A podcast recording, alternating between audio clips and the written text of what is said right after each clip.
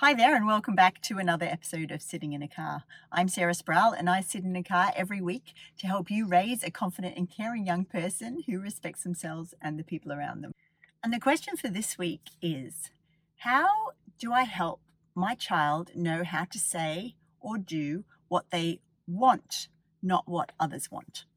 So, when we're talking to our kids about consent, the most unhelpful thing to do, but the thing that most parents do, and I've done it too, is to say to our kids, if you don't want to do something, just say no, okay, and um, and everything will be okay when we say that to our kids, we completely erase the fact that life is super complicated, way more complicated than that. How many times have you been um, in a restaurant and you've had food and the waiter has come up to you afterwards and said, How is everything?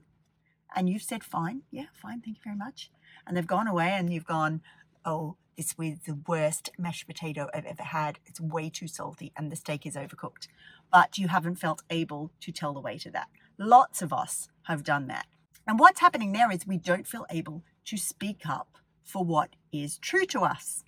Um, sort of like a complaint. And it, the, the power dynamic is the same in other situations too. If our kid is being asked to do something in the school playground by someone very uh, popular, for example. Maybe they're good at sports or they're particularly smart and the classroom um, admires that sort of thing, then your child is going to be at a power imbalance and it's going to be much more difficult speaking their truth. And if we as parents can acknowledge that life is like that, and even we have problems with it too, then our kid is like, oh, okay, my parent or my my trusted adult they really understand the complexity of the world.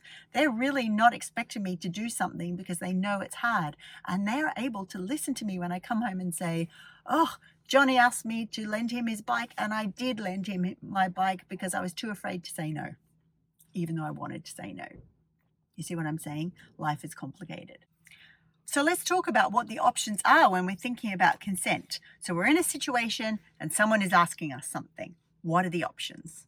Well, first of all, we may either know what we want or we don't know what we want. There are two options, okay? So we may be able to, when someone is asking us to borrow our bike, we might know in our heart that, yeah, we definitely don't want to give them our bike. Or we might be thinking like, oh, I don't know if I want to give them my bike or not. I like them as a person, um, but my bike is new and I really want to help them, but I don't want to get anything scratched on my bike. So we're sort of in this to and fro thing of like, oh, I don't know. Okay, so we either know what we want or we don't know what we want. Then the next factor is we're able to communicate what we want or we can't communicate what we want. So that might look like, okay, I know that I want to um, not give my bike to Johnny, but I don't know how to say that because I'm afraid, and that's when the power imbalance come in, in comes in. All right, or I might say this: um, Yeah, I know I don't want to give him my bike, and I actually have the skills to say this. Oh, Johnny, um, I'm sorry, I can't give you my bike because my mum doesn't let me lend my bike out. Okay, so there are ways to upskill our kids with communication hacks that help them stand up for themselves. The other option is when we don't know what we want, whether we're able to communicate that or whether we can't communicate it. So, when is it, our kid is in a situation where they don't know what they want, are we able to teach them to recognize that? Recognize that feeling of not knowing what they want? And then the next question becomes how do they communicate the fact that they don't know. All right, so there's lots of different steps to this.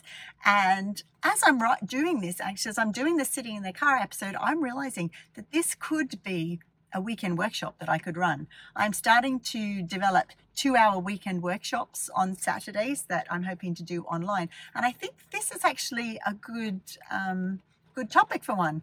If you're interested in that, send me an email. I'm already developing another one, but if you want me to put this one on the list too, let me know. And that's sitting in a car for another week where I've answered your question to help you raise a confident and caring young person who respects themselves and the people around them. Bye for now.